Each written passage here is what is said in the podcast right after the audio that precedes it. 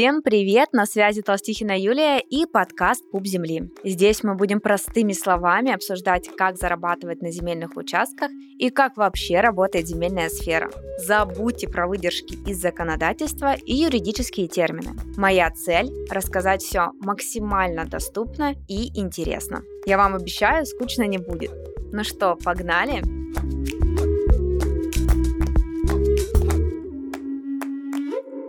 Поговорим сегодня об ошибках в земле, из-за которых люди реально пролетают и попадают на деньги, причем большие. Без лишних предисловий давайте четко и по пунктам.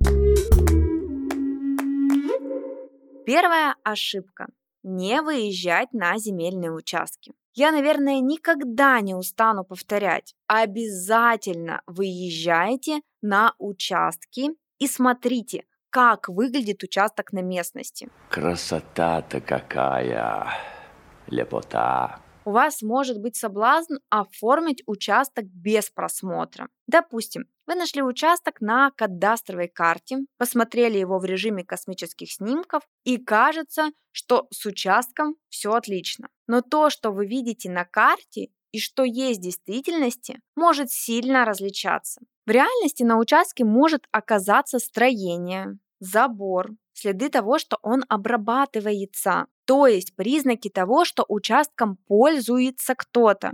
Красавицы, чьи это поля?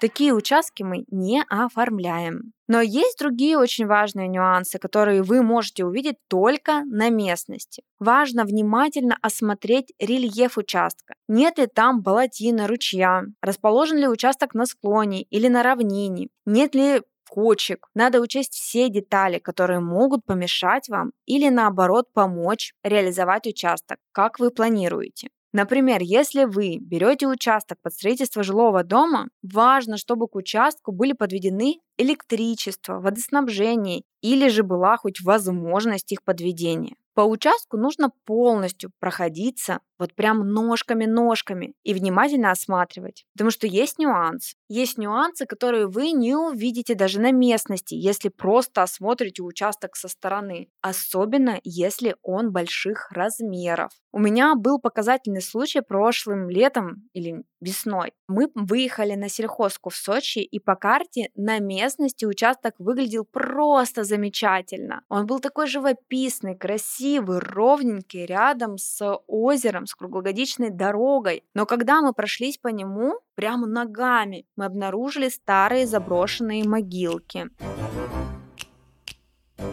Буквально их было несколько штук, это не полноценное кладбище. Судя по всему, здесь когда-то было кладбище. Возможно, даже не санкционированное, потому что могилы были там одиночные. Но если бы мы не выехали на участок, не прошлись бы по нему ножками, мы бы об этом никак не узнали. Причем даже администрация или суд вполне могли тоже это не заметить и одобрить нам этот участок. Но мы потом не знали бы, что с ним делать. И, возможно, кто-то из вас подумает, а что такого? Ну, продали бы кому-нибудь. Вот это вообще совсем не про меня. То есть я не буду продавать проблемные и не буду оформлять проблемные земельные участки. Это одно из моих правил. Так что это обязательное правило. Прежде чем оформлять участок, его нужно осмотреть на местности. Да, вы можете выезжать на участок не сами. Если участок, ну, например, в другом регионе, вы можете привлечь партнера или знакомого или родственника, который вместо вас приедет и внимательно осмотрит участок.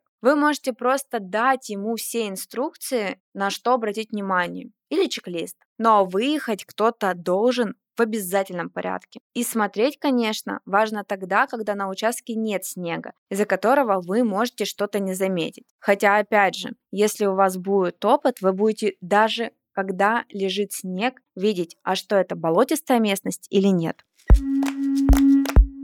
Поехали дальше. Вторая ошибка. Хапать все участки подряд. Э, это все мне? Иногда люди начинают просто оформлять кучу участков, чтобы набрать себе побольше. Они не анализируют отдельно каждый участок, не думают, как будут его реализовывать и даже не приступают к реализации. Знаете, такой подход, ну, главное оформить побольше, а там я разберусь. Но нет, ребят, не разберетесь. Очень важно смотреть на каждый участок в отдельности. Заранее продумывать, а что вы будете делать конкретно вот с этим участком. Что может произойти, если вы необдуманно наберете кучу участков? Давайте вот просто поразмышляем. Ну, во-первых, вы можете просто финансово не потянуть. Взять ту же стратегию оформления земельных участков для индивидуального жилищного строительства. По ней вы сначала оформляете земельный участок в аренду, и там есть возможность оформить без торгов по минимальной стоимости эту аренду. Стоимость аренды может быть очень низкая, давайте 15-30 тысяч рублей в год. Сначала кажется, ай, да это ж копейки, ну пара тысяч в месяц, если разделить на год. Но а если таких участков у вас 5, а если 10, а если больше? Сумма-то уже набегает значительная, согласитесь. И за все участки вам нужно платить аренду. Либо выкупать, а выкуп участка тоже через строительство дома. А на это уже нужны, ну, совсем весомые вложения. В итоге участки у вас могут годами стоять и вытягивать деньги на аренду. Ну, согласитесь, не очень, да, расклад. Во-вторых, участки в любом случае нужно реализовывать. Они не должны простаивать, и отсюда вытекает следующая ошибка. Ошибка номер три.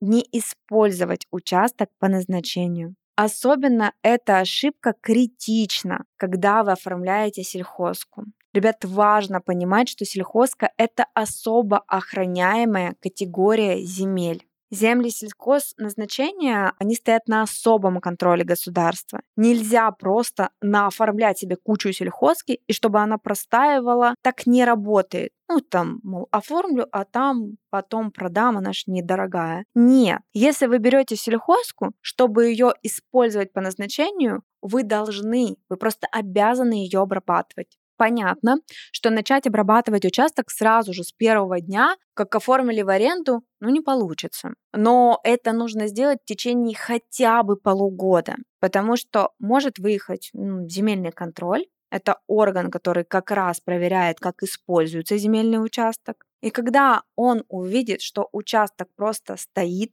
не обрабатывается, земельный контроль составит акт. И в дальнейшем вы уже не сможете выкупить участок или продлить аренду. Если же вы берете сельхозку не для того, чтобы самим обрабатывать, а хотите реализовать ее как-то по-другому, то нужно реализовывать. Если хотите выкупить участок и впоследствии перевести, то нужно обязательно обрабатывать, пока она у вас в аренде, пока вы ее не реализовали. Что у нас отсюда следует? Что надо заранее продумывать, для чего вы оформляете участок и что будете с ним делать. Не рассчитывайте на то, что оформите, а там дальше видно будет. Важно планировать заранее. Четвертая ошибка. Невнимательно читать договор. Особенно это важно, когда вы планируете переуступить участок которые оформили в аренду. Но если в договоре будет запрет на переуступку, вы сильно пролетите. Переуступить участок не получится, а обязательства по участку у вас останутся. Это важно понимать. Особенно внимательно читайте договор, если берете земельный участок на торгах. И, наконец, пятая ошибка – пытаться обойти установленные законом нормы. Я удивляюсь, как некоторые люди думают, что они вообще хитрее всех и хитрее закона. Я вообще категорически против незаконных схем и, не знаю, процедур. Например, если вы оформили участок для ИЖС, и выкупаете через строительство дома, значит дом реально должен быть построен, причем с соблюдением всех норм. Не надо его собирать, разбирать, перевозить на участки и так далее. Если вы оформили участок в аренду и в договоре есть запрет на переуступку, значит реально нельзя переуступить участок другим лицам. Что касается в садовых товариществах в СНТ, нельзя договариваться с председателем о каких-то денежных моментах, что вы ему заплатите, если вас примут в члены общества. Нельзя подделывать протоколы собрания СНТ. У нас вот в Сочи часто бывают ситуации. Дело уже в суде, и суд говорит, что в протоколе собрания что-то неправильно, что-то не указано, допустим. После этого мы не переделываем уже имеющийся протокол. Мы проводим собрание собрание заново. Да, это сложнее, да, это дольше, но мы это делаем. Потому что на собрании всегда должен быть кворум, потому что на собрании всегда должны быть люди, и собрание должно быть. Не собрали кворум, да, такое бывает, я согласна. Собирайте новое собрание. Не нужно указывать в протоколе, что проголосовало 100 человек, если по факту проголосовало 70 человек. Хитрить, обходить закон с незаконными схемами – это не наш путь. Не стоит думать, что вы умнее и хитрее. К тому же нам это совсем не нужно. Нужно знать, какие возможности нам дает закон. Согласны? Ну что, давайте подведем короткий итог, что нужно, чтобы все-таки не встрять на деньги в земле. Первое. Всегда выезжайте на участки и смотрите на местности. Второе. Не хапайте все участки подряд. Если оформляете участок, вы продумаете, что вы будете с ним делать. Третье. Не оставляйте участки просто стоять. Их нужно реализовывать либо обрабатывать. Четвертое. Внимательно изучайте договор по участку. И, наконец, пятое. Действуйте по процедурам, которые установлены законодательством, и не пытайтесь перехитрить закон. Я очень надеюсь, что вам сегодня было максимально полезно. И вы, если даже не записали, то точно запомнили, как делать не нужно. С вами была Толстихина Юлия и подкаст «Пуп Земли». Подписывайтесь на нас на всех подкаст-платформах и оставляйте отзывы. Так вы точно не пропустите новые эпизоды. Ставьте звездочки в Apple подкастах и сердечки на Яндекс Музыке. Мы с вами продолжаем удивительное путешествие в мир возможностей. Возможностей, которые дает нам Земля. До встречи в следующих выпусках.